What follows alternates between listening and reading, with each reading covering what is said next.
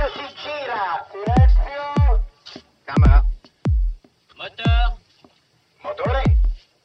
Partito! Check. Odissea 14702 prima.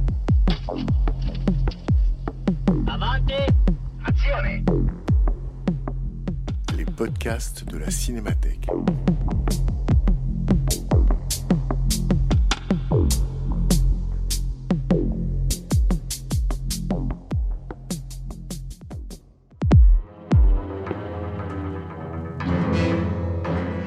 L'occasion de l'exposition Top Secret, Espionnage et Cinéma à la Cinémathèque française, et à la suite de la projection du Rideau déchiré d'Alfred Hitchcock, nous avions demandé au cinéaste Arnaud Desplechin de venir s'entretenir avec le public sur ce film et évoquer avec lui le cinéma d'espionnage.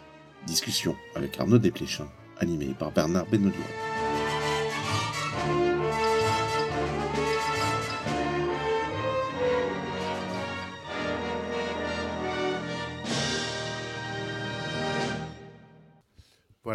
Donc Torn Curtain, Le rideau déchiré, 1966, 50e film d'Alfred Hitchcock.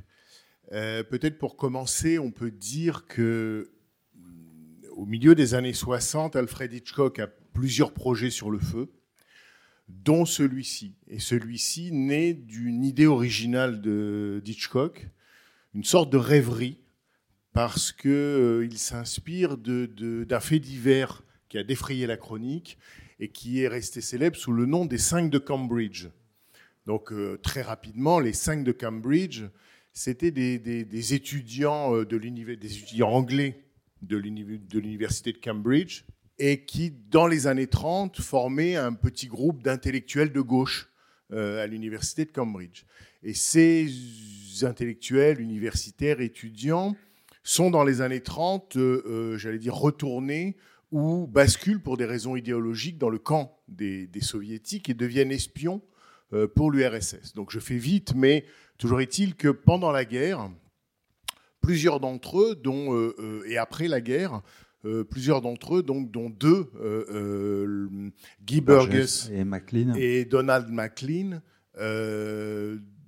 espionnent pour le compte de l'Union soviétique et donnent des secrets à l'Union soviétique, des secrets anglais pendant la guerre et après-guerre.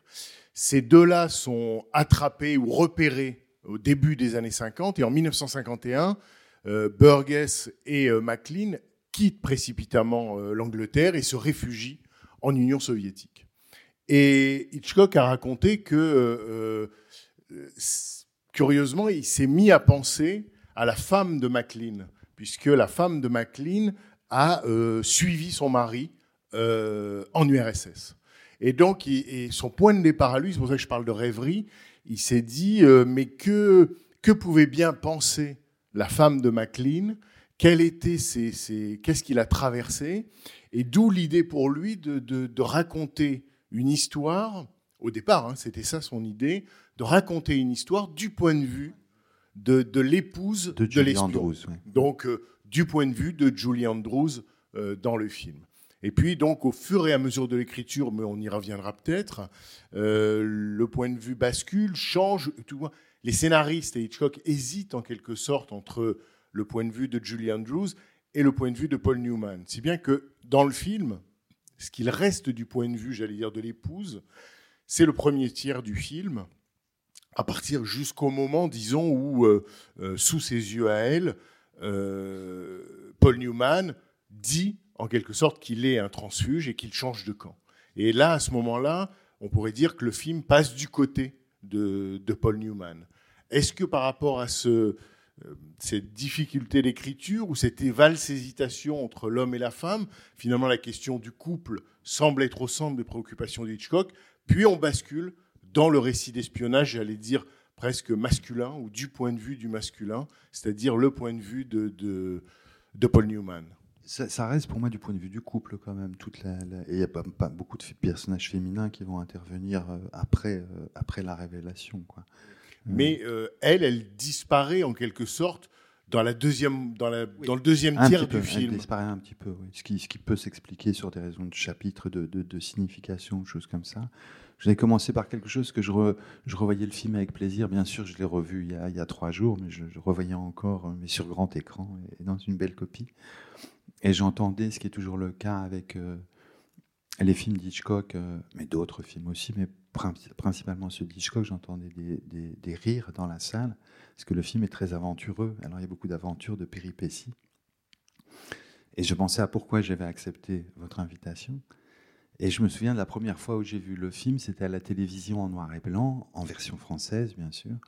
Et, euh, et moi, j'ai pris le film extrêmement au sérieux. Extrêmement au sérieux. Je voudrais mentionner deux scènes, on y reviendra.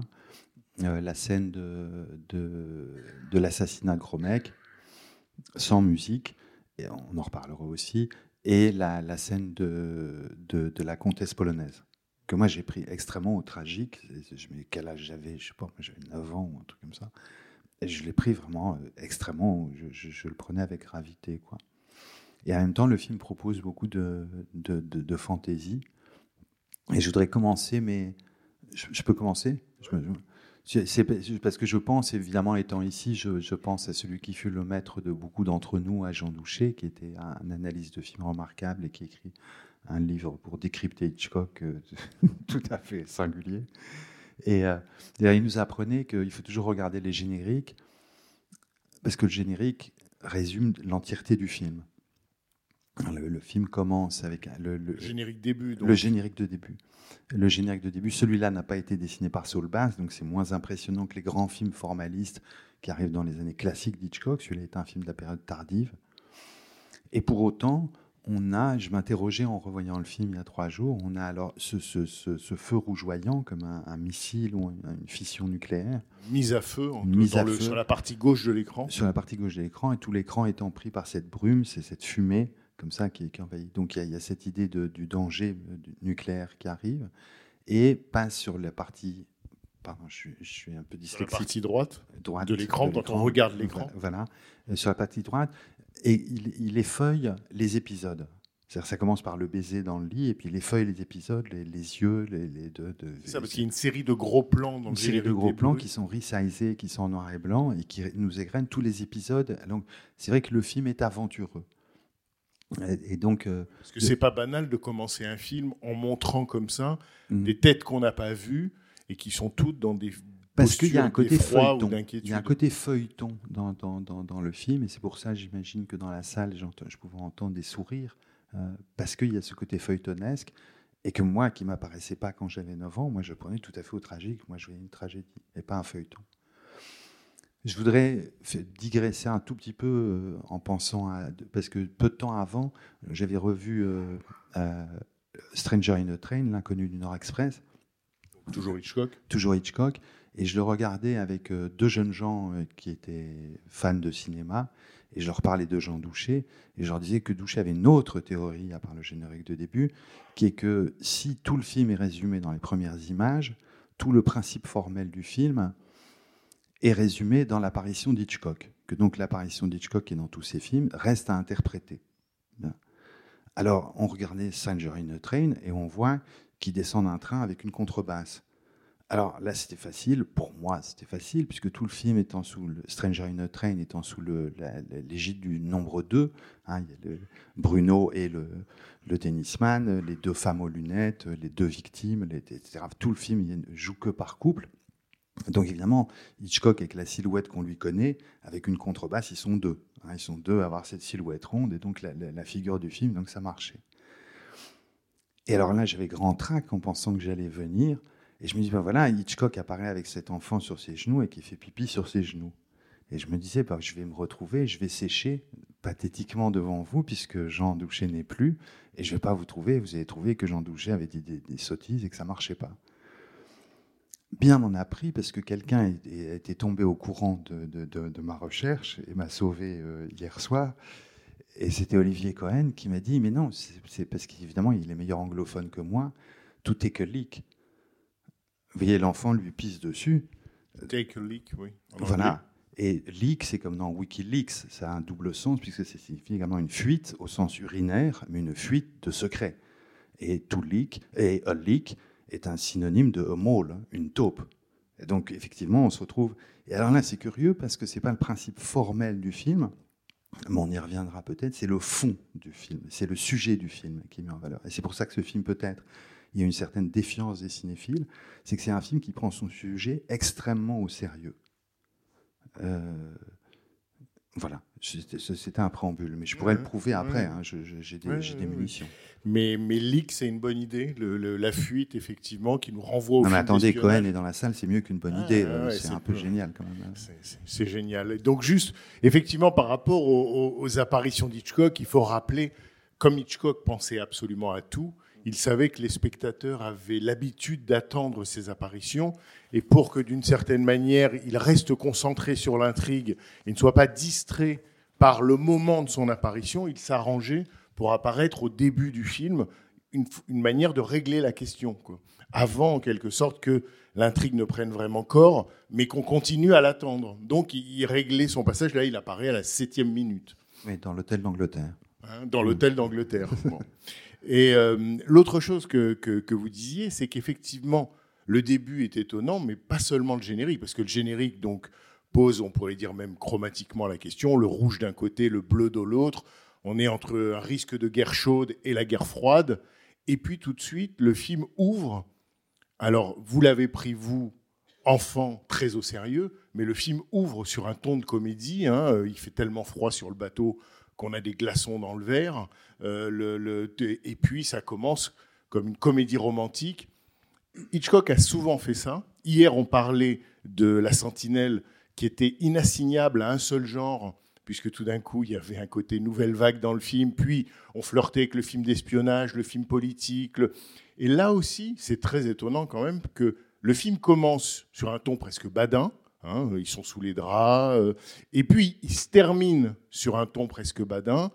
Et j'allais dire, au milieu, ça rigole pas beaucoup. Il y a. Euh, ça, ça commence. euh, C'est drôle parce qu'il y a le, le jeu de mots effectivement sur leak, et il y aura un jeu de mots en français qui marchait sur la couverture. C'est quoi ta couverture? Ça Ils commencent sous une couverture et ils finissent le film sous une couverture. Quoi. Donc il y a, il y a ce undercover. Quoi. Ils commencent et ils se terminent dessus. Moi, j'avais, on en avait parlé un peu, mais ça, ça m'embête de. Est-ce que je lance euh, ce premier tiers euh, Truffaut ne l'aimait pas beaucoup. Le, film a, eu du mal à marcher en salle, donc comme d'habitude, Hitchcock a abandonné euh, ses troupes en, en- en race campagne. Quand le film marchait pas, Hitchcock en disait du mal. Donc ils en parlent très brièvement, puisque c'est un des derniers du recueil qui, qui paraissait. C'est des textes d'après la parution du, du- de- je crois, du, du- du premier Hitchcock Truffaut. Et il n'aime pas tellement. Moi, il y a un, un motif qui me frappe dans. Ce qui ne plaisait pas à Truffaut, à Truffaut dans le premier tiers, c'est qu'il disait euh, le spectateur comprend plus vite qu'elle, comprend plus vite que Julie Andrews, que euh, Paul Newman va passer à l'ennemi, Mm. et peut-être même on comprend plus vite que, que c'est une, un Oui, stratagème.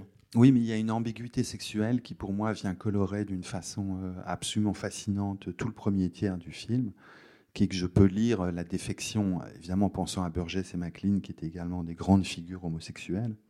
Euh, parler de la femme de Maclean, oh mon Dieu, euh, Burgess était célibataire, mais enfin bon, c'est- tout ça est documenté. Et, euh, et j'ai toujours, dans mon souvenir, j'ai vécu avec le film longtemps sans le revoir, puis après j'ai acquis le DVD, puis je l'ai revu, etc. Et c'est un thème qui m'in- m'intéresse dans les films d'espionnage. Je pense à l'affaire Cicéron ou à d'autres films. C'est sur l'ambiguïté sexuelle qui me semble une des conditions inhérentes du genre euh, de, de, de, de- de l'espionnage.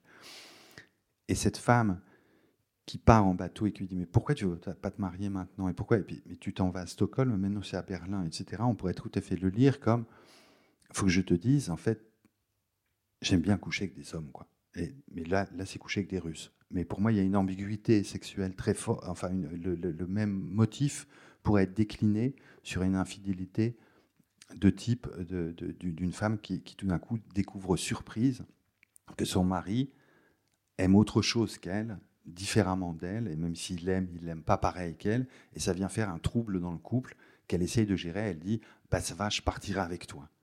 Et moi, j'arrête pas de lire les, scènes comme une possibilité qui a dû passer à l'esprit d'Hitchcock, comme une possibilité d'une ambiguïté sexuelle qui n'est pas jouée par Paul Newman. mais, que je pense, et c'est pour ça que, lui, que euh, Hitchcock aurait préféré Cary Grant pour le rôle, et que lui fut imposé par les studios euh, la- distribution des rôles principaux.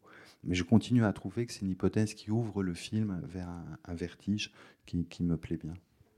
C'est vrai qu'au au moment de son coming out politique à lui, on peut le lire comme un coming out. Comme un coming out sexuel. Absolument. ouais, tout à fait. Ouais. Alors sur, sur la question du sur la question des acteurs, euh, bon euh, effectivement euh, Hitchcock voulait Cary Grant dans le rôle principal. Cela dit, quand on regarde le travail de Hitchcock, il n'y a pas quasiment pas un film où il voulait pas Cary Grant d'abord. hein. Donc ça, ça c'est une c'est une non, base. non, non, non, non, non, base. non, non, parce qu'il aurait, il aurait pu dire Jimmy sûr. Stewart, mais Jimmy Oui. Stewart, ce serait pour les rôles straight. Cary Voilà. Grant, ce serait pour les rôles gays. Et absolument. Donc, ce qui est accrédité la théorie, euh, effectivement, du coming out. Mais bon, Cary Grant, c'était son premier choix une fois sur deux. Mais Cary Grant, à ce moment-là de sa carrière, euh, voulait vraiment, il n'a cessé de la repousser, mais il voulait vraiment prendre sa retraite. Et puis surtout, ce que je disais, c'est que euh, très rapidement, Hitchcock, à ce moment-là, au moment du film, il est à la fois dans une position à Hollywood et à Universal, une position de pouvoir absolu quasiment. Il est le troisième actionnaire du studio. On a modifié son contrat pour qu'il gagne plus d'argent. Et en même temps, il s'est un peu lié les mains au studio et au patron, qui était son ancien agent, mais devenu son supérieur, c'est Lou Wasserman. Et donc, il est dans une étrange position parce que juste avant, vous l'avez rappelé tout à l'heure, il, euh, tourne Marnie, pas de printemps pour Marnie, et le film est un relatif échec euh, critique et financier. Et donc, euh, au moment où Hitchcock fait ce film, il- d'une certaine manière, il n'a pas la main, paradoxalement, sur les acteurs. Et donc, c'est le studio qui lui impose Paul Newman, grande vedette à l'époque, qui commence vraiment à être une grande vedette, et Julie Andrews, euh, Mary Poppins, La Vallée du Bonheur. Et ces deux acteurs-là, Hitchcock a beaucoup de mal avec eux. Il est, il est, il pas à l'aise avec ni la, f- ni l'actrice, ni Paul Newman. Alors il y a des anecdotes assez savoureuses sur euh, la première rencontre entre Hitchcock et Paul Newman, mais est-ce que pour autant euh, ils vous paraissent vous euh, des acteurs convenir au, système Hitchcockien? Ben, je trouve c'est- c'est- comme des œuvres tardives. Quoi. Fait ça crée une bizarrerie dans cette confrontation entre la méthode de, qui met en colère Hitchcock de, Newman et le fait que ce soit habité. J'aurais trouvé ça dommage que le rôle soit joué par Cary Grant parce qu'il était trop âgé pour le rôle. Et je trouve ça bien que le film se ressource à, des- acteurs nouveaux qui évidemment viennent grincer avec le système Hitchcockien, mais ce grincement me, plaît, j'arrive à, l'embrasser j'arrive à l'accepter. Il faut expliquer ce, ce grincement, c'est-à-dire que euh, Paul Newman est d'une génération complètement autre que celle d'Hitchcock, et surtout il est euh, adepte, j'allais dire fervent, de ce qu'on appelait la méthode, c'est-à-dire l'acteur studio, et donc pour le résumer rapidement, une technique de l'acteur qui nécessitait qu'un acteur, pour jouer un mouvement physique en quelque sorte, devait être informé psychologiquement des pensées de son personnage pour agir. Je me suis demandé si c'était si c'était écrit après coup, après la distribution de Newman ou, ou après qu'ils se soient rencontrés, la réplique, la dernière réplique sur la scène de, de- quand ils sont sur le tracteur, s'il dit il va falloir que, que vous que, que vous jouiez un rôle. Et, euh, et Newman dit ça fait des mois que je m'y en- puisque euh, ça, ça fait ça fait des mois et des mois que je, Entraîne. que je m'entraîne. Donc avec un acteur de la méthode qui, qui ne peut que quand il connaît l'enfance de son personnage, etc. Je le lisais comme une métaphore de, de, de- de ce qui les distinguait, puisque Hitchcock racontait qu'il était tout à fait stupéfait, euh, parce que Newman lui disait, mais pourquoi c'est la fermière qui tue euh, Gros Mec et il lui a dit, bah, cette actrice est payée un assez bon salaire pour venir sur le tournage, donc je crois qu'elle va tuer Gros Mec. Donc il y avait deux générations qui ne pouvaient pas se parler, puis une génération du, jeu anglais, une génération du jeu américain qui avait du mal à se parler. Je trouve que ça nuit pas au film. Ça lui rajoute une bizarrerie, certes, mais ça ne lui nuit pas. Mais euh, il y a beaucoup d'anecdotes comme celle-là où, par exemple, là, on y reviendra peut-être, la scène du musée. Une scène du musée qui, alors on n'est pas à l'époque du fond vert, hein, mais en fait, la scène du musée est entièrement. Il faut savoir que le film a été entièrement tourné euh, dans les studios d'Universal ou dans des extérieurs californiens. Il y a quelques transparences qui sont tournées par une équipe, une seconde équipe en Allemagne, et qui servent pour des, pour des fonds images. Mais euh, dans la scène du musée, donc entièrement, on pourrait, enfin, entièrement reconstitué en studio, le musée, c'est en fait une illusion d'optique. Et euh, le musée, c'est euh, il y avait euh, comment Hitchcock avait un collaborateur depuis la période anglaise qui s'appelle Albert Whitlock et qui était un génie du trompe-l'œil. Il faisait du matte painting. Et le matte painting consistait à, très rapidement, à, devant l'objectif, mettre, filmer et mettre une partie noire, partie noire sur laquelle, en quelque sorte, on pouvait peindre le reste de l'immeuble. on pouvait rajouter, en quelque sorte, sans que ça coûte, quelque chose qui aurait été très onéreux à construire. Si bien que quand vous voyez dans cette scène de deux minutes sur laquelle on peut revenir d'un point de vue euh, esthétique, la scène du musée, où on voit Paul Newman traverser euh, le musée de Berlin, en fait, il traverse sur le tournage un lieu quasiment vide. Et euh, un lieu avec des trous, en quelque sorte. Et ce qu'on voit n'existe pas, ça a été peint, y compris les murs, et les peintures sur les murs sont des peintures de Whitlock, qui est assez vertigineux. Et euh, Paul Newman a dit, euh, toujours pareil, il demandait tout le temps des explications à Hitchcock sur les motivations. Et il disait à Hitchcock, mais si je vais par là tout droit, pourquoi? Et l'autre lui dit, bah, parce que sinon vous allez tomber derrière le matte painting. Bon, c'était un dialogue de sourds entre euh, effectivement deux conceptions. Et surtout, Hitchcock disait à- à Paul Newman, de Paul Newman, il ne me donne pas les regards neutres dont j'ai besoin. Et ça, ça c'est vraiment, on y reviendra aussi, euh, ça c'est vraiment euh, le muet, quoi. C'est-à-dire comment à partir d'un regard dont l'expression n'est pas en quelque sorte chargée, je peux monter un plan avant ou un plan après et créer une signification pour le spectateur. Mais sur voilà la scène du mais musée, la- la scène du musée est encore une des scènes. euh, enfin, le, le film en compte tant, mais ça, ça vaut le coup de les énumérer ensemble. Le- la scène du musée est une scène virtuose, quoi, de, de- avec ses, ses pas qui entendent, etc. Je- J'entends aussi, parce que je vous parlais de mon émotion à le voir, je me rends compte que j'ai revisité la scène dans Trois souvenirs de ma jeunesse, quand le- il, il se sauve du musée pour aller donner au Refousnik euh, les, les, les- les passeports et, et l'argent. Et, euh, et que ça vient de là, mais c'est une scène qui m'a hanté quoi, de quand, quand je l'ai vu enfant et qui m'a- qui n'a cessé de me, de, de- de me hanter depuis. Euh, parce qu'elle fait peur, parce qu'on a on a peur pour lui, pourquoi elle est- ou parce que ce, ce, ce ce, le son, cette idée tout le temps qu'il essaie de prendre la, la- la porte de derrière, qui resserra quand il arrive à la ferme, qui réessaye. euh, il n'arrête pas de prendre la porte de derrière. À chaque fois, il, il s'enfuit. euh, c'est c'est un motif qui vient, qui vient répéter le film. Et c'est le foisonnement de, de, de, de- de scènes, euh, de scènes comme ça. euh, euh, extrêmement virtuose qui me frappait en le regardant sur grand écran. Je, je vais en citer une autre parce qu'elle m'a, elle m'a évoqué Bergman très fort et je pense que, je ne sais pas si c'est Hitchcock ou son décorateur qui savait que c'était une citation de, des fraises sauvages, euh, mais c'était une citation des fraises sauvages, c'est quand il rentre et qu'il y a cet examen avec le professeur qui est tout en haut avec ses gradins qui sont très très pentus. Et alors dans Les fraises sauvages, qui est l'histoire d'un vieux professeur euh, euh, joué par euh, euh, par Victor Söström, et il arrive et il doit repasser ses examens de médecine dans un tout petit amphithéâtre mais avec des gradins très très pentus. Et on lui pose des questions, il est extrêmement humilié. Et c'est dans un rêve, et il ne sait pas répondre. Et la scène, elle est en même temps réaliste et en même temps dreamlike, comme disent les anglo-saxons. Et cette scène, et le suspense, je trouve la scène sublime. Aussi, euh, je trouvais la scène dans le Bergman formidable. Et je me dis, c'est drôle cette, cette compétition qui peut se, enfin pas ou cette compétition, cette émulation qui peut, qui, peut se, se, se fil qui se passe à des décennies de distance, puisque euh, Wild Strawberry, c'est très très longtemps. Il y, a, au moins, il y a plus de dix ans, je crois, entre les deux films, et euh, mais qui se laisse inspirer par les fraises sauvages pour raconter cette terreur. Et la scène de suspense est magnifique avec euh, toutes les scènes de suspense sont magnifiques avec Newman qui arrive et puis on apprend la mort de Gro- le cadavre de Gromet qui est retrouvé, enfin la, moto de Gromet qui est retrouvée, du coup l'interview, etc. L'apparition euh, du, du- du savant qui dit euh, pia pia pia pia pia rubbish, etc. et qui commence à parler tout ça. Mais après arrive Julie Andrews. Et là, on lui pose une question et il y a un plan de silence absolu. C'est pour ça que vous posiez la question sur le fait qu'il se soit entendu ou pas dans le plateau. Ben, Un plan comme ça avec un fond abstrait sur elle qui ne sait pas si elle va répondre ou pas répondre et qui regarde les gens dans les gradins, qui regarde son mari, qui regarde le, professeur, qui regarde ce personnage absolument délicieux qui ouvre le film, qui est celui qui est épris de Julie Andrews. Parce que c'est ça qu'on se dit tout le temps. Elle est tombée, son mari est gay, mais il y a un, un- hétéro strict qui lui court après et elle s'en fiche complètement. Elle préfère son mari gay. Et euh, moi, c'est comme ça des fois que je lis le film. Et, euh, mais ce personnage, donc les regards circulent et elle ne sait pas ce qu'elle va répondre et on ne sait pas ce qu'elle va répondre, comment est-ce qu'elle va embrasser le, truc. cette scène-là, c'est une grande virtuosité. Je repensais, je, je dérive sur Bergman. Parce que vous disiez c'est drôle, c'est vrai que c'est drôle.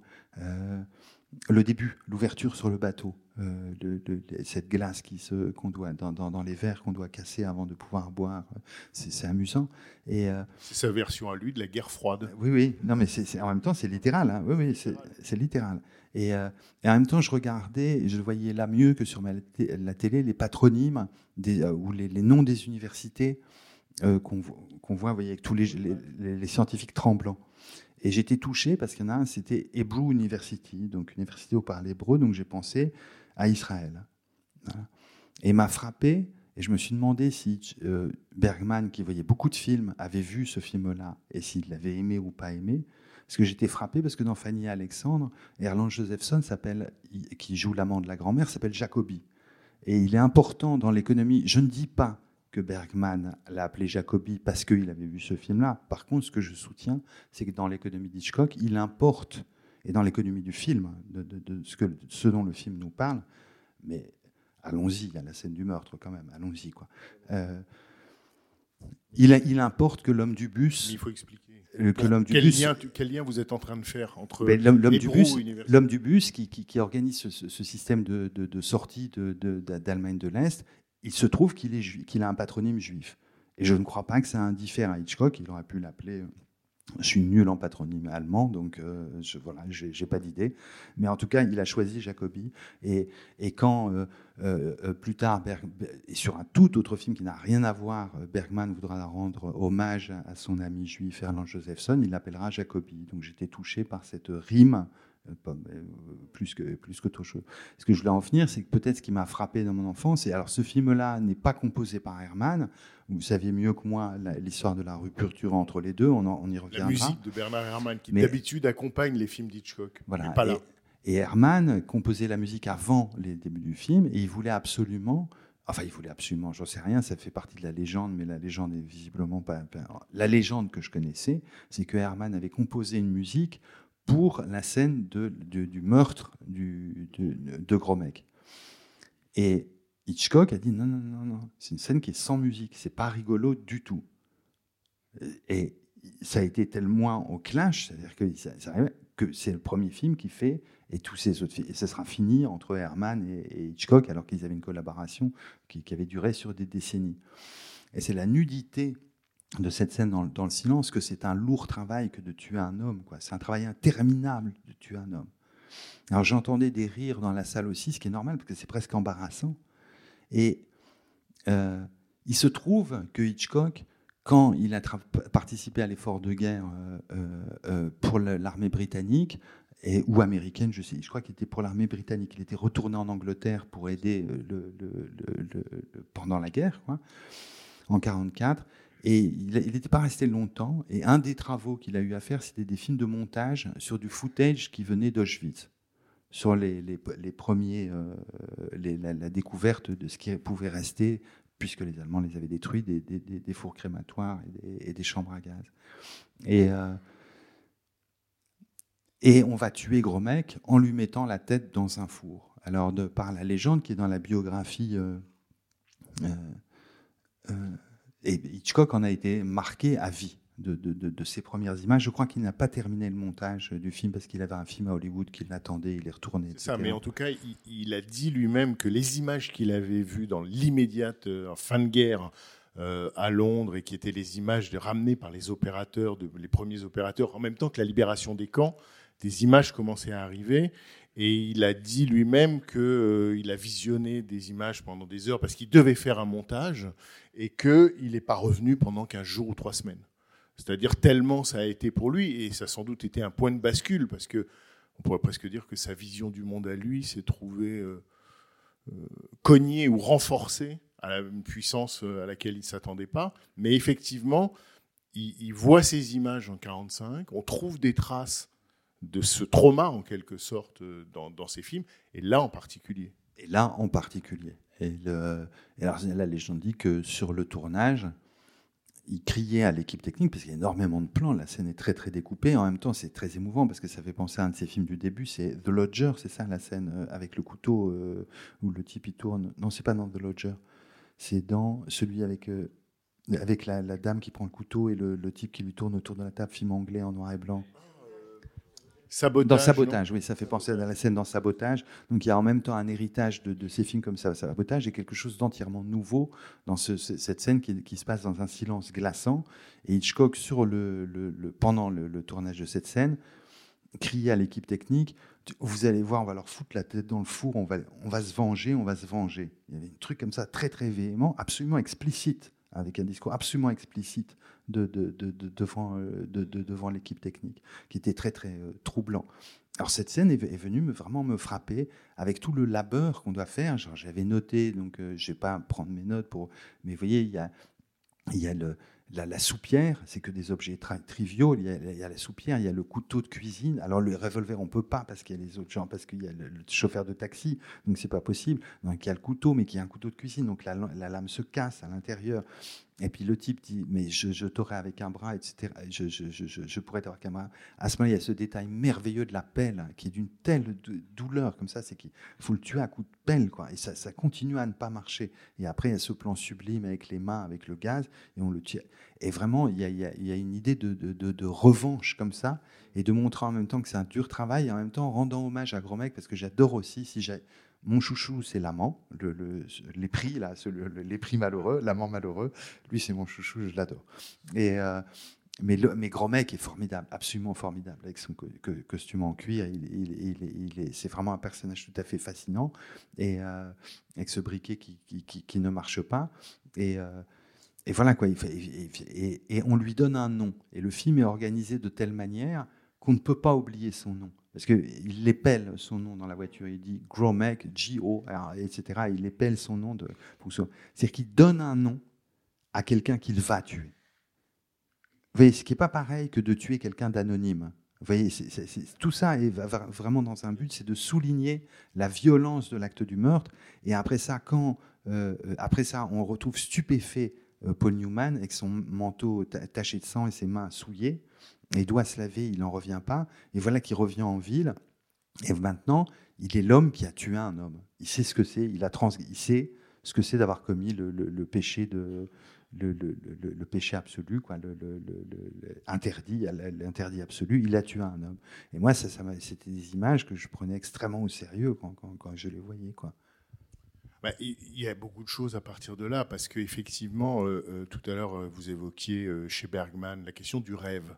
Or, dans le film, Hitchcock a vraiment, en tout cas, beaucoup, enfin, la critique française qui a aimé le film à sa sortie, a beaucoup défendu l'idée que passer le rideau de fer, symboliquement, ça voulait dire passer le miroir, entrer dans le miroir. Et que donc le monde qui était derrière le monde d'où il venait était une sorte de monde inversé ou de monde orphique.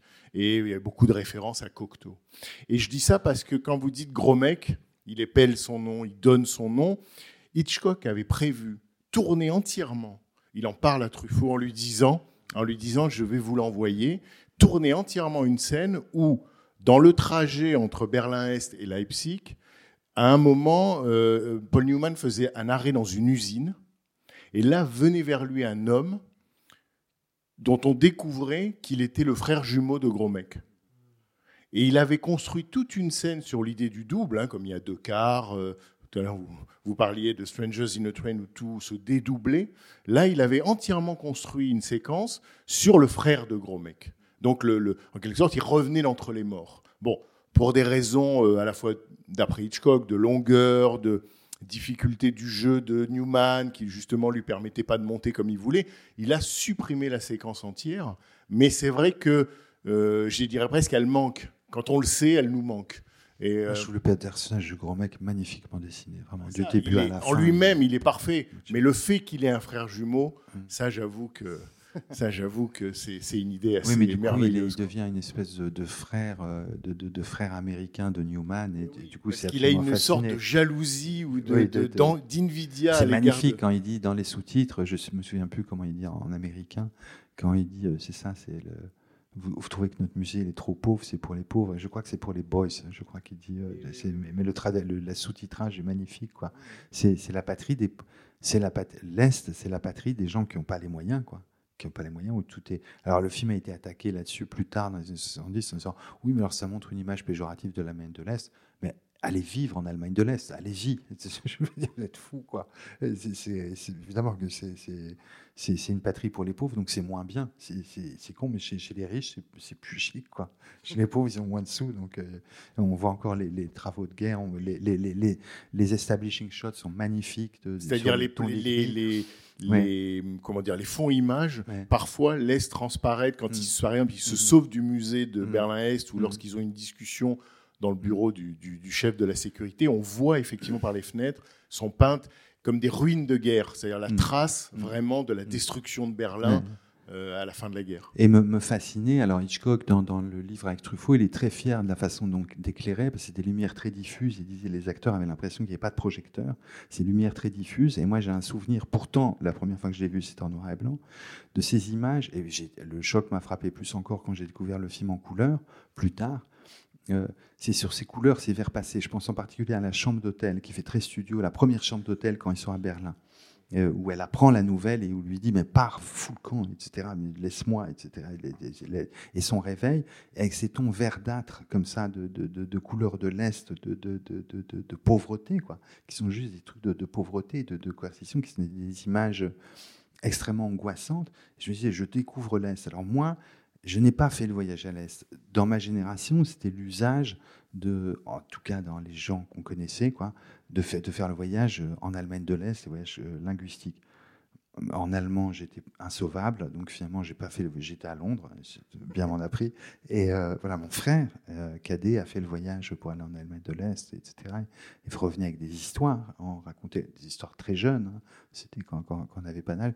Et moi, ça me fascinait parce que c'était un continent, mais qui était séparé en deux, quoi.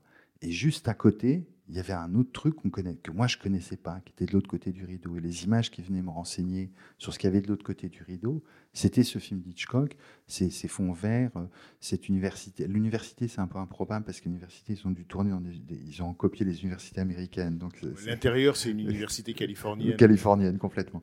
Et euh, oh, il y, en a comme ça aussi de, sur la côte est aussi. J'en ai vu, j'en ai vu certaines. Et euh, mais enfin, si on met de côté l'université, les décors, je les trouve extrêmement bien rendus. Et du coup, je, je pensais aussi, euh, et je voulais en venir au- à la deuxième chose que je prenais extrêmement au sérieux, c'est à la comtesse dont le nom m'échappe, euh, la comtesse polonaise. Kuchinska. Euh, Peut-être, oui. Et le soutien, le, le- le- le- le- la voix off, pas la voix off, le, doublage était génial et utiliser le même mot que, que, que dans les, les sous-titres, c'était mon répondant. Vous voulez pas me trouver, vous voulez pas être mon répondant. Et moi, ça, me marquait comme ça. Avec quelqu'un qui cherche à s'enfuir de son pays et qui dit qu'il a besoin d'un répondant. Et je trouvais ça, mais tel, je trouve ça absolument bouleversant, la performance d'elle, je la trouve. Et, encore maintenant, ça m'émeut. Et je me rends compte, évidemment, je pourrais penser au Refouznik dans, dans Trois souvenirs de ma jeunesse, mais je pense à ton prix, à Magdalena Constantin, qui joue cette tchèque, qui veut partir, et puis qui se retrouve après à Londres, et qui se dit, mais je suis à- en, République, à- quand j'étais à Prague, j'étais traductrice. Maintenant, je suis caissière dans un magasin. Je déteste euh, le pays qui m'a opprimé et je déteste le pays qui m'accueille avec la mélancolie des exilés. Quoi. Et cette mélan- mélancolie des exilés, je la trouve sublime dans, le film. Je la trouve magnifique avec l'ambiguïté du personnage qui commence en les menaçant, en disant je vais vous dénoncer, etc. Puis qui après, et puis qui devient totalement pathétique jusqu'au dernier plan qui est presque un tout petit peu too much. Il aurait dû couper un tout petit peu. Il aurait refait le film aujourd'hui, il aurait supprimé la dernière réplique euh, quand elle est sur les marches et quand elle dit mes répondants pour les États-Unis libres d'Amérique. Et, et ça se termine avec le travelling aventuré. C'est d'autant plus vrai que, que ce personnage de la comtesse, il est inattendu. Il prend tout d'un coup un temps réel dans le récit et que euh, Hitchcock s'était pris de, vraiment d'une grande amitié pour l'actrice dont j'ai oublié le nom, mais il s'est pris, elle avait eu- été nominée pour un Oscar pour Zorbal grec un peu avant et elle, elle, elle lui plaisait énormément et en fait le, scénariste de départ, Brian Moore, qui a écrit trois moutures, dès le début a écrit ce personnage. Et Hitchcock a bougé beaucoup de choses, mais ça, il n'y a jamais touché. Si bien que ça veut dire aussi que lui tenait à ce qu'elle disait. Parce que lui aussi, d'une autre manière, est un, est un exilé, puisque cinéaste anglais qui fait carrière aux États-Unis, mais qui d'une certaine manière est toujours resté profondément anglais, même si euh, son succès euh, à Hollywood est, patent, mais sans doute qu'il a dû trouver dans ce personnage de la comtesse un écho à, la douleur de tous les exilés, ce que vous décriviez, c'est-à-dire n'être jamais tout à fait de là où on arrive, ni tout à fait de la possibilité de revenir de là où on vient. Oui. Mais c'est ça, dans, le film s'opère, à mon avis, une, la fusion de deux choses. Euh, ce qui est reproché par ailleurs, euh, le- à, une certaine époque, que le film soit anticommuniste. Je ne vois pas quand être anti-soviétique soit un, péché, mais peut-être l'est-il, mais pour moi non. Et, euh, ce souvenir qui le hante du nazisme, euh, qu'on revoit avec la dame allemande dans le bus qui dit il faut les sortir, c'est des Américains, faut les et Jacobi, Jacobi qui dit non, non, on va les garder, etc. Puis après, ils font descendre la dame, etc. Et le film va de, de, de moments de, de force en moments de force. Il y en a un, j'ai- j'aimerais bien les égrener pour vous entendre. Il y en a un dont j'ai pas. Évidemment, aussi, j'ai choisi le film, c'est parce qu'il y a une scène. Je me rends compte qu'il n'y a que des scènes, j'ai fait des remakes ratés. Euh, la scène du tableau, la scène du tableau, attendez, le, le duel au tableau avec le professeur, c'est sublimissime, sublime, et c'est à tomber, quoi, jusqu'au plan large, quand il dit, mais vous ne m'avez rien dit, et les, les répliques learn, et vous m'avez rien appris, vous ne savez rien. Et c'est magnifique. c'est- c'est- Qui n'en savait pas assez. Ouais, qui n'en avait- Non, mais la, la- la scène est d'une telle virtuosité. Et on enchaîne les moments, puisque juste après, on a la poursuite en bus, euh, où Hitchcock raconte qu'il y a le gentil bus, celui dans lequel ils sont, et le méchant bus qui les suit. Donc il personnalise les bus, etc., avec les péripéties qui s'enchaînent, la cigarette qui est tendue, la vieille dame qui est très drôle, qu'on fait remonter, etc., ce danger, cette communauté, le personnage des jumeaux, etc. Enfin, c'est étourdissant, quoi. Et après, juste quand ils arrivent, ils rencontrent la, comtesse polonaise. Là, on a un moment d'une émotion très très forte. Et arrive encore une émotion de suspense, de suspense au sens où c'est distendre le temps, le suspense. Et c'est la scène de la poste. Je ne savais plus, en prenant des notes, quel adjectif j'utilisais, mais c'est un suspense commun. On l'a tous vécu. On a tous été dans une poste à attendre, ou de, je sais pas, dans un supermarché, ou dans un truc, peu importe, et à attendre la sécurité sociale, et à attendre interminable. Et on en a tous vécu. Du coup, on communique pas. C'est jamais notre tour, c'est jamais, le moment. C'est jamais le moment. Et du coup, on a tous vécu ça. Et du coup, sauf qu'il y a le type qui est parti, le type en uniforme qu'on a repéré. Donc, donc la police allemande va revenir. Et donc, donc on est entre les deux. Donc la scène devient de plus en plus tendue comme ça, comme si vous êtes chez Darty. Euh, Mais, mais sauf qu'il y a les Allemands qui vont arriver. Vous voyez, donc, du coup, c'est flippant.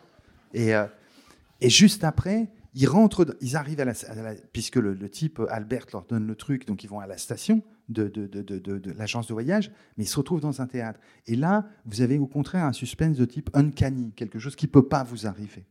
Ça peut pas vous arriver d'être dans une salle de ballet et d'être poursuivi parce que vous êtes tellement connu. Vous êtes un professeur de physique nucléaire qui a trahi sa patrie et, et qui trahit euh, ses autres. Ça, ça vous arrivera pas. Et tout d'un coup, vous avez la scène jusqu'au cri au feu avec la magnifique scène de mer comme ça qui, qui, qui les sépare, la, la, la mer de, de, La mer de foule. de foule qui, qui les sépare. Donc là, ils passent l'épreuve du feu euh, avec les- les- les- les- le feu de théâtre, et après, il leur faudra, il leur faudra passer à la scène de l'eau, euh, l'épreuve de l'eau, en plongeant, et pour sortir, et pour être enfin libre, et retrouver la couverture qu'ils avaient quittée au début. Quoi. Mais enfin, c'est que des tours de force qui laissent pantois. C'est vrai que le film, à l'époque, avait paru, euh, comment dire, par la critique euh, américaine, qui était assez remontée et contre Hitchcock et contre la, comment dire, euh, la survalorisation à leurs yeux d'Hitchcock par la, par la critique française. mais ce qui est vrai, c'est que à l'inverse de ce qu'on a, semble-t-il, perçu à l'époque, le film nous apparaît comme une sorte de course de haie, soit de, de, de cauchemar, soit de, de, de morceaux de bravoure. Et en particulier, peut-être que le film, à l'époque, dans les années 60, a désarçonné les spectateurs pour la raison que vous disiez, c'est-à-dire le choix chromatique d'Hitchcock. C'est-à-dire le choix d'un, presque d'un monochrome. À partir du moment où on a passé le miroir, où on est de l'autre côté, on est dans le vert, le gris, il n'y a plus de couleurs saillantes. C'est-à-dire que le technicolor flamboyant des films d'Hitchcock des années 50, c'est complètement oublié là. Tout, c'est comme C'est fini. c'est fini. Et ça, euh, d'une certaine manière, le spectateur doit en faire son deuil. Alors qu'il a été biberonné, je dirais, au, film Paramount des années 50 d'Hitchcock, et que c'est dur d'y renoncer. Donc sans doute que ça, ça a joué, mais c'est vrai qu'aujourd'hui, au lieu de paraître terne, ou, enfin me semble-t-il, on va vous poser la question, mais au lieu de, paraître terne ou monotone, le film paraît effectivement une série de morceaux de bravoure. Et, juste pour terminer sur le, pour revenir à Gros Mec, euh, vous disiez la longueur de la scène, l'absence de musique, et puis bien sûr le four. Et Hitchcock lui-même a dit, euh, il dit, euh, quand on voit cette scène, on ne peut pas ne pas penser à Auschwitz. Et il dit, on ne peut pas penser au four à gaz. Il a une expression inexistante, c'est four à gaz. C'est Non, comme mais s'il un faisait la lapsus, il fait un lapsus, il fait un hein, lapsus sûr, une sorte de, de de compression, compression, de. ouais. compression entre le four crématoire et les chambres à gaz. Et il Mm. dit le four à gaz. Et, et on voit bien que, que toute cette scène-là est tendue vers, bah, encore une fois, le retour, mais littéralement au trauma. Quoi. Euh, donc effectivement, c'est curieux, c'est un film euh, avec des moments drôles, plutôt à l'ouverture et à la conclusion, mais au milieu, ça rigole pas. C'est-à-dire que j'ai envie de dire, c'est comme toujours avec Hitchcock, le genre est aussi euh, pas un prétexte, mais une occasion à une vision métaphysique du monde, à une vision qui, transcende le film d'espionnage ou le, disons, un autre genre du, cinéma qu'il aurait pratiqué. Il y a quelque chose chez lui là qui, qui, et en même temps, la scène avec Gros Mec, parce que Hitchcock se lançait des défis formels d'une certaine manière, y compris à lui-même. Et donc, il était obsédé par l'idée du cliché au cinéma, ce qui a déjà été fait mille fois, euh, comment, le refaire, ou plutôt comment le défaire. Et il disait, mais je vais montrer enfin ce que vous disiez, comment tuer un homme, ça peut être long, pénible, difficile, et que souvent dans les films, c'est bah, le mort disparaît dans la collure, ou c'est un coup, il tombe et c'est réglé. Euh, non, ça va prendre du temps, et, et c'est sa manière à lui de, de tordre le cou au cliché cinématographique, disons ici, de la représentation de la mort. Parmi les beautés dans la scène, parce que j'ai cité l'appel et ça, mais j'avais oublié de citer les inserts très, très serrés sur la veste quand il lui fait le petit geste extrêmement exaspérant de tirer Paul Newman par la veste. Comme Ah, ça, au début de la au scène, tout début de la scène, comme ça, quand, quand, quand, il le- et qu'on sait qu'il va le taper, quoi. qui- qui- qui- c'est, c'est terrifiant, terrifiant. Parce qu'il y a une pression qui monte et on se demande comment ça va exploser. Quoi. Euh, mais c'est vrai que cette séquence, et juste pour euh, dire sur l'histoire de la musique, puisque vous, en parliez, effectivement, euh, Bernard Herrmann, le musicien, qui est un musicien qui compose des musiques symphoniques, avait travaillé pendant dix ans avec Hitchcock. Et Hitchcock lui a demandé la musique de ce film-là. Le score existe. Bernard Herrmann a composé une musique, il y a 40 minutes de musique pour le film, et qui n'ont pas servi puisque Hitchcock s'est disputé avec Bernard Herrmann, sans doute sous la pression du studio Universal, qui voulait une musique un peu pop. Parce que l'époque, parce que Julie Andrews, parce qu'on est dans les années 60, parce qu'il avait fait un échec avant. euh, bref, toujours les idées de, de, de- studio pour essayer en quelque sorte d'actualiser le film. Et Hitchcock demande à Bernard Herrmann, ce qui est quand même une folie, euh, euh, une musique pop. Bon, quand il a entendu la musique pop de Bernard Herrmann, il s'est énervé, ils se sont fâchés et euh, ils ont commandé une autre. Enfin, donc euh, Herrmann exit et ils ont euh, le studio Universal a commandé une autre musique à ce musicien qui s'appelle John Addison et qui a très rapidement composé la musique qui est pas mémorable, sauf peut-être le, sauf peut-être le, Le le- bus, le- c'est formidable. Voilà, dans le bus, la manière dont la musique est utilisée, là, il se passe vraiment quelque chose. Hmm. Donc voilà, encore, encore la musique qui vient, j'allais dire, soutenir et, et rehausser, un là encore, un autre morceau de bravoure qui est toute la poursuite en car, qui, d'après le scénario, durait encore plus longtemps. quoi. Est-ce que vous avez des, des- des questions Vous voulez poser une question, euh, soit une interprétation, une question sur le film, ou une question à, à Arnaud Desplechin sur euh, un des aspects du film qui soit vous a enchanté, soit intrigué, soit, soit autre? On était très Oui. long. Alors c'était déjà merci parce que c'était absolument euh, génial de découvrir ce film que je connaissais pas en plus comme ça sur grand écran. Donc merci pour ce partage. Euh, moi j'ai effectivement euh, ri par moments, mais parce que à cause de la tension nerveuse aussi, je crois que c'était un rire nerveux. Euh, Il y a des scènes incroyables. J'avais envie de réagir à ce que vous disiez au début, qui m'a beaucoup amusé. Moi, je suis cinéaste aussi, donc forcément, la question de savoir ce que pouvaient signifier les apparitions d'Hitchcock euh, m'amuse. Et alors, mon interprétation de femme cinéaste, moi, quand vous l'avez dit avant de parler de Take a Leak, que je trouve très brillant évidemment, mais c'est le bébé sur ses genoux. Moi, j'ai vu le couple, l'enjeu du couple et son point de vue à elle, qui est qu'elle aime cet homme et qu'elle a envie de faire sa vie avec lui et que elle, le- elle est prête à le suivre en fait jusqu'au bout de tout, même de la trahison. Enfin, voilà. Pour avoir Alors- un enfant avec lui. J'y C'était ma première pente.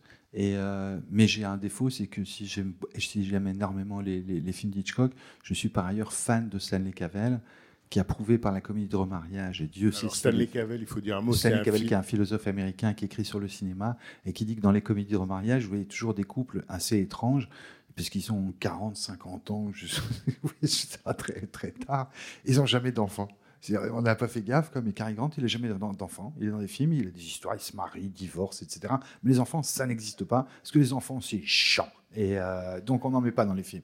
Donc, du coup, je me suis dit l'explication, et du coup, c'est pour ça, quand j'ai les lumières d'Olivier, je me suis dit, bah oui, évidemment. Moi, je me demandais, je me suis demandé si c'était la tâche aussi. Vous voyez, comme la tâche de sang, la tâche d'urine, la tâche, la faute morale ou le, péché originel, ou je sais pas, j'ai cherché autour du couple qu'il pouvait avoir. Et en même temps, le dialogue qui nous invite au début, c'est elle dit, je voudrais être épousée, je voudrais pas être la seule euh, concubine de l'université.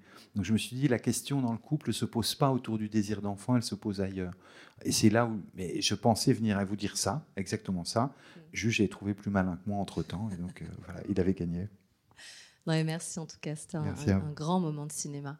Le- je trouve que le, le rapport, disons, Est-Ouest, euh, euh, il, il est même plus compliqué que celui que vous avez présenté. Parce que, prenez le, cas du savant américain. Bon, certes, il est en train de trahir, mais en fait, il trahit pas.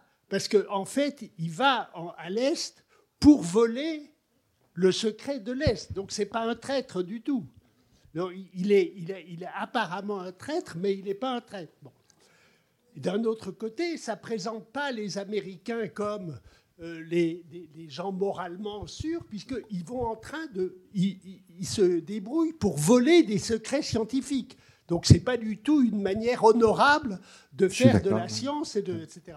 De même, euh, à l'inverse, euh, la, la représentation de l'Europe de l'Est, et de l'université notamment, elle est. Alors, elle est, elle est grise, comme vous dites. Le, le- le- le- le- le- comment, le, le- champ, col- le champ des couleurs euh, est abaissé d'un ton, etc. Mais elle n'est pas nulle. Elles sont bien, ces universités. Elles sont bien organisées, elles ont des belles salles. Les gens, les gens Et on sont- voit les étudiants africains, Hein? Ce qu'on ne voit pas aux États-Unis. oui, On voit, voit les, les étudiants absolument, on africains. voit des étudiants africains Voilà, dans on voit l'université. étudiants africains, ils, ils ont, ils, ont des- ils ont un vrai, un vrai savoir, ils, ils Mais d'ailleurs, consacrent beaucoup d'argent Le à la- professeur lui dit, hein, à Julien Drouze, elle lui dit Oh, vous êtes bien organisé. Il dit, il dit comme toutes les universités Voilà, de mon oui, ben, pays. ça, on peut dire que Ça, c'est une l'idéologie. propagande, Mais, enfin, bon. Mais effectivement, la, bien représentation qu'Hitchcock en donne n'est pas du tout une impression, une représentation misérabiliste. Et, parce- mais elle n'est pas non plus, elle n'a pas non plus le brillant des universités américaines, mais elle n'est pas euh, l'université du troisième ordre. C'est des vrais. Autrement dit, tout ça est, est beaucoup plus complexe. Euh, c'est c'est pas une opposition brutale et bêtasse entre euh, euh, l'Est et l'Ouest, quoi. Euh, Je suis d'accord, totalement d'accord.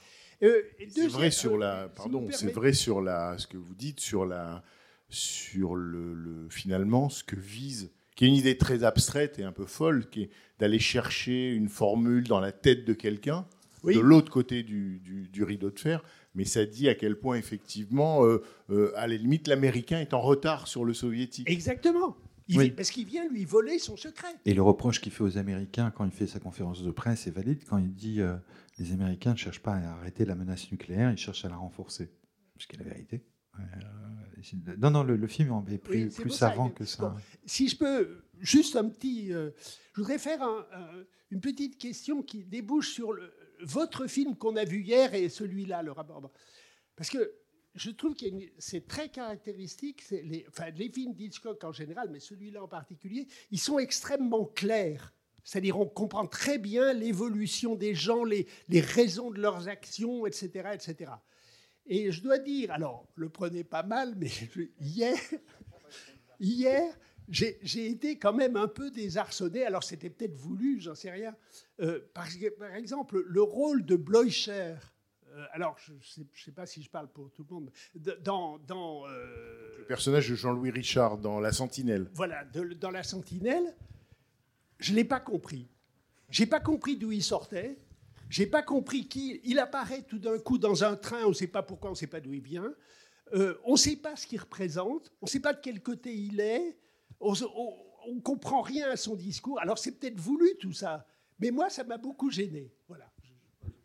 Je suis désolé que ça vous ait gêné, et en même temps je me dis je l'ai cherché. Je l'ai cherché, donc c'est mérité. Et je, je l'ai cherché. Pour moi, il y avait des choses très claires. J'en ai parlé un tout petit peu hier. C'est un autre film qu'on projetait hier pour ceux qui n'ont pas. Euh, euh, et qui était une figure fantomatique.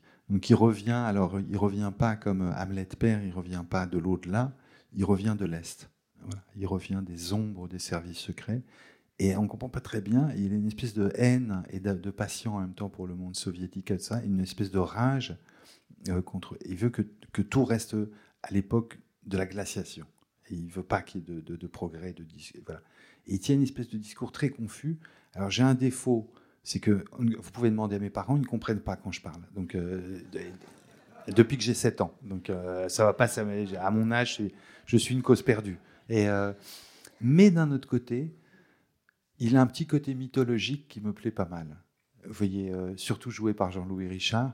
Alors, ce que je perds en compréhension, évidemment, j'ai honte quand je regarde les films d'Hitchcock, puisque tout est d'une clarté impeccable dans, dans, le film. Alors, dans la confusion, naissent parfois, naissent parfois des petits éclats mythologiques qui sont le petit talent de société que j'ai comparé au talent immense que Hitchcock peut avoir. Enfin, disons euh, qu'entre entre les deux, si je puis me permettre, il y en a un qui est obsédé par l'éclaircissement, en tout cas la clarté du récit. Hein. Hitchcock, c'est comme Tintin. Hein. C'est bon. Et, et, et vous qui, êtes, qui travaillez quand même, non pas à obscurcir, mais à se demander si on a compris ce qu'on a compris.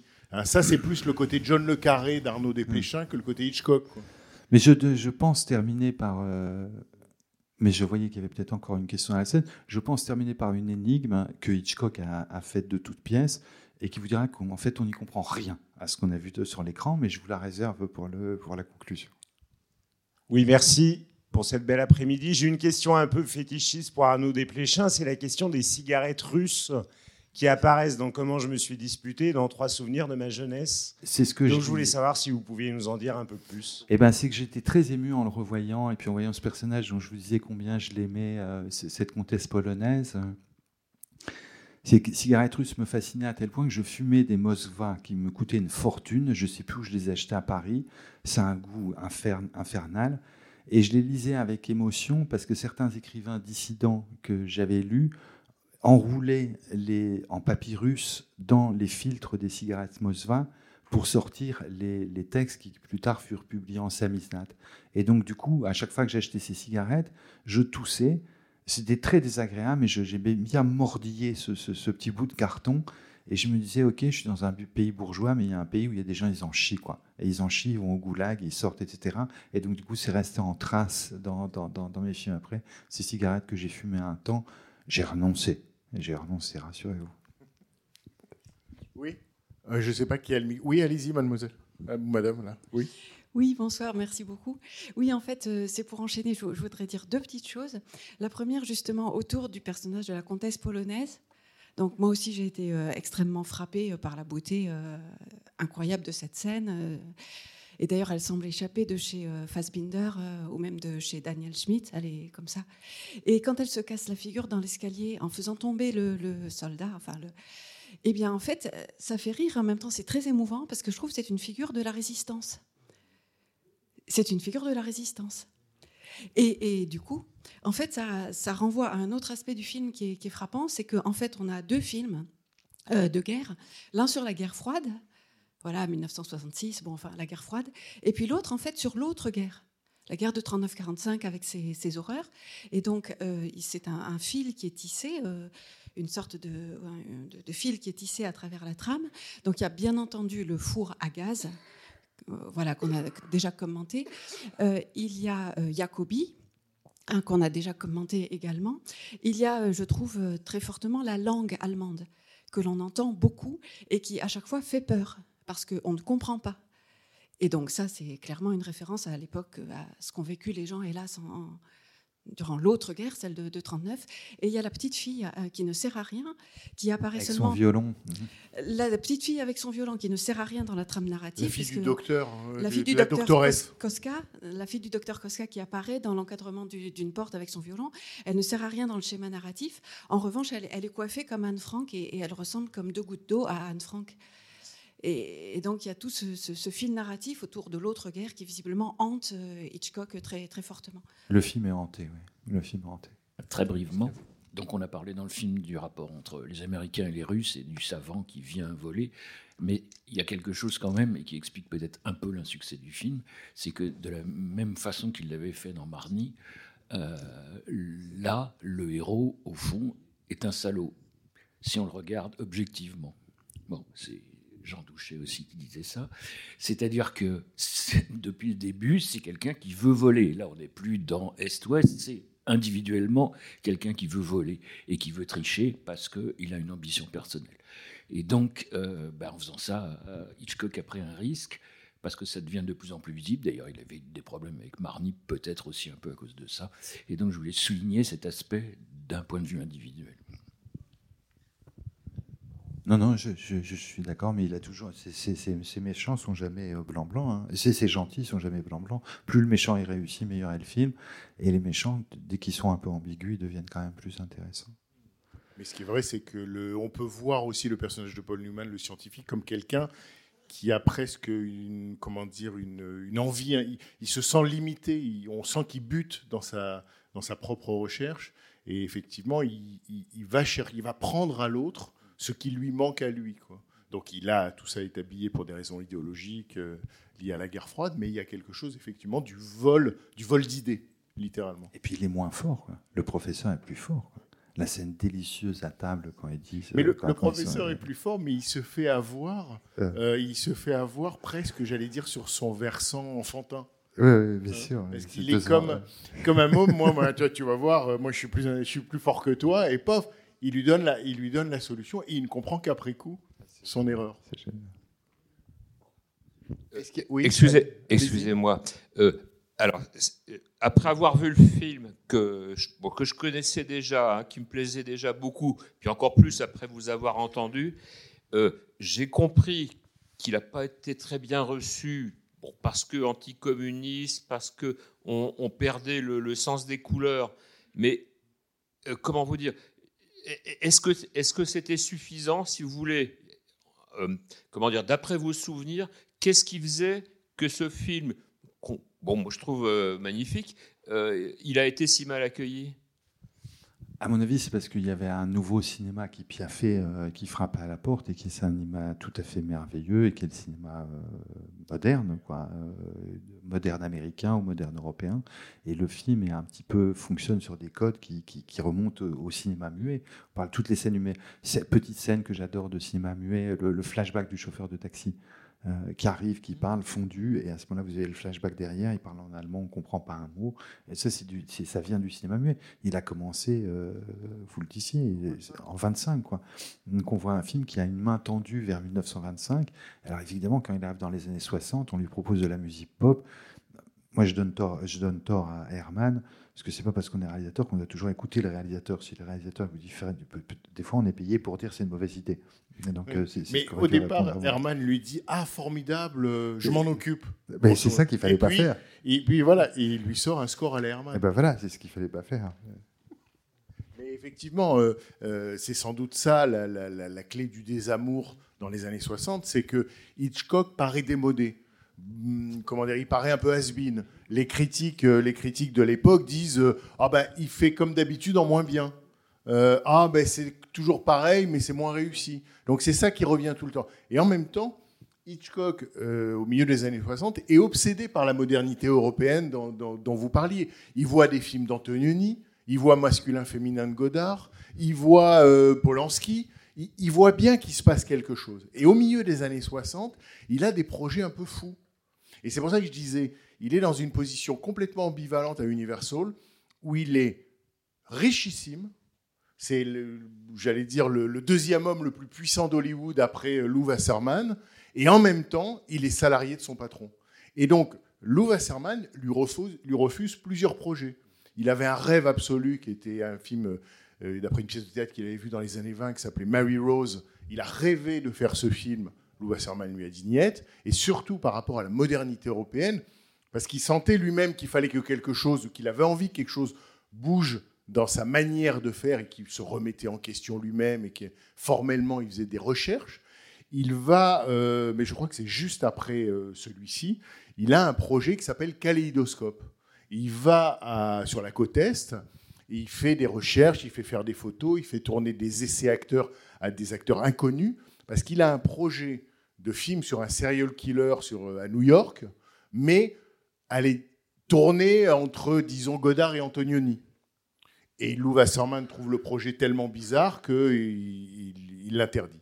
Il l'interdit. Donc, ça veut dire que lui-même est travaillé par cette question de sa propre évolution, parce que ça, euh, euh, on peut dire d'Hitchcock qu'il a toujours fait le même film, comme on peut dire qu'il s'est tout le temps renouvelé. Mais à l'époque, ce qui était vu, c'est encore lui. Euh, je voulais juste dire quelque chose par rapport au couple, notamment à l'homosexualité euh, supposée peut-être du personnage de Paul Newman. Moi, j'ai été très surprise d'entendre ça, parce que je pense qu'en fait, il est, je vois pas ça du tout comme ça. Mais après, chacun. hein. Mais je vois surtout, comme souvent chez Hitchcock, dans le couple, une difficulté à savoir où on veut aller entre l'ambition personnelle et euh, être ambitieux pour le couple. Et là, pour le coup, le personnage de Julie Andrews est ambitieuse pour le couple, et Paul Newman, lui, a une ambition personnelle qui le ronge. Et donc, il y a cette dualité que je trouve toujours intéressante chez Hitchcock, et notamment surtout dans ce film. Et du fait de l'homosexualité, je suis d'autant plus surprise d'entendre ça, parce que je trouve que dans le meurtre de Gros Mec, il y a aussi, on a l'impression d'une d'une tromperie dans le sens d'un adultère qui est commis avec cette femme euh, allemande, cette fermière. Je trouve qu'il y a comme un ressenti d'acte sexuel à la fin du meurtre par le, les comment dire ce qu'on entend, leur voix, enfin leur Oui. façon d'ex- Ils ont fait quelque chose ensemble. voilà, ils ont fait quelque chose ensemble. Et comme elle essaie de cacher les preuves qu'il y a sur le, le manteau et lui qui est complètement perdu, enfin, je trouve qu'il y a quelque chose comme ça. Donc là, on sent qu'il n'y a pas d'homosexualité, pour moi en tout cas. Je le vois de, de Paul Newman. Voilà ce que je voulais dire un petit peu. Sauf que, euh, juste euh, sur la question de l'homosexualité, on peut trouver aussi que le corps à corps, indépendamment de sa signification immédiate, le corps à corps entre Gros Mec et Paul Newman, c'est comme dans l'amour, hein, on s'empoigne. Donc là, euh, revient aussi quelque chose d'un rapport homme-homme. Alors, dans l'histoire, sur un versant évidemment euh, euh, criminel, mais on sait bien que euh, les scènes d'amour chez Hitchcock sont filmées comme des scènes de crime et Mais c'est vice-versa. pas que c'est pas que ça. Mais ça nous emmènerait. Puis il y a Monsieur qui veut poser une question, ça nous emmènerait trop loin. Et je voudrais conclure. Mais c'est sur cette notion d'outing euh, qui est quelque chose qui m'a beaucoup enseigné à moi. Euh, quand, quand, vous, quand, tout d'un coup vous, vous sortez du, vous faites un outing, ça fait pas plaisir à tout le monde. Lui, il va dire, euh, bah, finalement, j'ai avec les Russes parce que les Américains ne veulent pas la paix, etc. Ça fait pas plaisir à tout le monde. Et dans ce ça fait pas plaisir à tout le monde, vous gagnez une certitude qui est que vous faites pas la même chose que ce que faisaient pas vos parents. C'est que votre activité sexuelle, elle vous appartient à vous. Et du coup, moi, à travers le, concept gay ou lesbien d'outing, j'ai réussi à comprendre une part de ma vie. Et du coup, c'est peut-être pour ça que ça m'obsède dans les films. Vous voyez, c'est que j'ai une grande reconnaissance pour cette idée d'outing, dont je pense qu'elle vient éclairer toutes les sexualités, pas seulement les sexualités homosexuelles. Je pense que c'est un concept absolument merveilleux et que tout le monde traverse à un moment ou un autre de sa vie. C'est peut-être euh, nourri de cela que, je voulais partager cette euh, possible interprétation avec vous. Je voudrais euh, proposer une, variation sur la signification du caméo, du caméo de l'apparition d'Hitchcock, et, en profiter pour évoquer un, aspect dont on n'a pas parlé, mais qui est présent souvent chez Hitchcock. Donc il a un enfant sur, sur les genoux, on est d'accord? Et je, Hitchcock a souvent travaillé l'immaturité du personnage masculin dans, un couple, donc dans, dans Soupçon, dans, Les Enchaînés. Et ici, d'une certaine manière, euh, le, pers- le personnage de Paul Newman, il y a des aspects d'immaturité. Euh, Il se retrouve euh, dans la fameuse scène du tableau. Il se retrouve dans une école en train d'essayer de copier sur, pas son voisin, mais sur le professeur, quelque chose qu'il ne peut pas obtenir de par lui-même. Donc il, a cette espèce de plafond comme ça euh, il doit grandir. Et le professeur, en plus, est beaucoup plus âgé que lui, donc il y a, une relation comme ça aussi. euh. Et cette immaturité, on peut la, ressentir aussi dans la conversation initiale entre, entre, entre la femme et l'homme, et la femme qui lui demande de s'engager. C'est un peu sur le même euh, mode que euh, la relation entre Grace Kelly et James Stewart dans, dans Fenêtre sur cour. Et on le retrouve dans d'autres films. Donc euh, il y a cet aspect-là de l'immaturité. C'est-à-dire la femme qui avance vers l'homme et l'homme qui recule. Un peu. Et puis finalement, euh, ok, elle, elle- elle est prête à faire beaucoup de choses pour lui, mais c'est quand même elle, à un moment donné, qui, qui a une espèce de courage moral de dire non, je ne vais pas jusque-là, je vous dirai rien, etc. Euh, donc, elle est peut-être l'élément qui va faire grandir l'homme. Et ça, je pense que c'est euh, dans la psyché de Hitchcock et souvent dans son cinéma. Et vous l'avez dit euh, au début, c'est un, film sur le couple, comme beaucoup de films d'Hitchcock aussi. Ouais. Mais je suis totalement d'accord. ouais. Et c'est, ça renforcé avec le, le, le fait qu'il se soit mal entendu avec Newman. Donc, il y a un côté, tu vraiment un sale gosse, quoi, qui, qui était une des premières pistes. T'es vraiment un sale gosse, quoi. C'est lui qui dit ça à Newman en même temps. Et effectivement, Newman se comporte de manière très enfantine dans le film. Sur la, la- sur- je le dis quand même, sur la première rencontre, euh, paraît-il, entre Paul Newman et Hitchcock, Hitchcock a invité Paul Newman au restaurant et il a été irrémédiablement choqué parce que Paul Newman d'abord a tombé la veste. Alors là, Hitchcock. euh, bon. Et en plus, euh, Hitchcock avait choisi un vin très très bon, de gourmet. Et Paul Newman lui a dit qu'il voulait pas, il voulait une bière. Et, vou- et il a bu la bière à la bouteille même. Ça partait mal, quoi. Mais en tout cas, ce que vous dites explique à quel point l'étrangeté de la durée du plan euh, de Julie Andrews au moment où on lui demande de trahir son camp. Et ça, le moment, euh, je me souvenais pas que le plan ou les plans duraient aussi longtemps sur elle, dans ce silence, mais alors euh, cosmique, où elle se demande si elle va trahir et finalement elle renonce à la trahison et elle engueule son mari, enfin son futur mari. Peut-être pour. euh, je voudrais citer un, mais je ne le citerai pas dans le détail parce que je n'en serais pas capable. Mais m'a frappé quand je l'ai revu le fait que, vous voyez, dans le MacGuffin, il y, a- il y a cette scène qui est patente. euh, Attends, le MacGuffin, faut que tu expliques en un le, mot le- ce que c'est. Le MacGuffin, c'est une histoire, euh, c'est que tous les films sont construits sur un centre creux. Donc le MacGuffin, l'histoire, c'est deux types sont dans un train, il y a un paquet avec une C'est forme. une théorie d'Hitchcock. Une théorie d'Hitchcock, il y a un paquet hyper bizarre. Et il y a un des passagers qui dit C'est quoi, monsieur, votre paquet? Parce qu'il a quand même une forme étrange. Et il dit Ah, ça, c'est un fusil pour chasser les. C'est un MacGuffin. Et mais c'est quoi un MacGuffin? Il dit Ben, C'est un fusil pour chasser les lions en Écosse. Il dit Monsieur, il n'y a pas de lions en Écosse. Il dit Hum, Alors, ça ne doit pas être un MacGuffin. Voilà. Et ça, ça, c'est le, le principe de, de construire un film sur un centre creux. Et alors, il y a une- Donc en l'occurrence, la formule mathématique. la formule mathématique. Et pourtant, il y a des choses comme par exemple dans North by Nor- Northwest, quand il se retrouve sur l'aéroport et dit mais pourquoi vous avez fait tout ça et que vous avez fait les complots avec les espions, etc. Et à ce moment-là, ils sont près de l'avion. Tu te souviens Non, mais Ils sont près de l'avion et le bruit de l'avion couvre le dialogue. Alors que là, ils montent, quand je revois le film, je les revois qui montent sur le tracteur et je me dis, OK, comme d'habitude, le tracteur va couvrir le, dialogue et on n'aura aucune explication. Et en fait, c'est pas vrai. C'est pas vrai parce que c'est pas un vrai MacGuffin. Parce que dans ce film, à la différence des autres, et c'est là où Hitchcock vieillit, et c'est déjà un vieil homme, le sujet l'intéresse vachement. Et il veut vachement qu'on comprenne, que ce soit très clair. Il veut vachement parler de la guerre. Il veut vachement parler de l'oppression soviétique. Il veut vachement dire les trucs. Il veut vachement que tout soit clair. Et donc, à la différence de, l'abstraction de North by Nor- Northwest, elle est très, très concret. Et voilà que peu de temps après, elle monte, elle, dans ce, geste de refus où elle prouve sa maturité et, sa détermination, elle va vers la colline. Il y a son amant, mon chouchou, qui la poursuit, qui dit Mais je vais vous parler, je vous dit Mais j'ai quand même le fiancé. Tu l'étais, tu ne l'es plus. Et il la suit et il monte sur la colline. Et c'est là où je vais tout obscurcir, monsieur, si vous le permettez. Et, euh, et ils montent sur la colline. Et là, ils se mettent à parler. Et on n'entend pas ce qu'ils disent. Et je me suis dit, c'est merveilleux parce que c'est un film d'Hitchcock où tous les dialogues essentiels, c'est-à-dire les dialogues amoureux, les dialogues où les gens vont se dire ce qu'ils pensent, sont filmés comme dans du cinéma muet, alors que toutes les scènes explicatives que d'habitude il évitait systématiquement, eh ben, il les assume complètement. Donc c'est un film qui est anti-MacGuffin et qui, se passe comme ça. Et cette scène, elle me faisait penser, c'était dans un texte d'Alain Bergalin, et c'est là où je vais vous noyer, et me noyer avec, et ce sera la fin de tout. Et euh, c'est des images de Adam et Ève au Jardin d'Éden.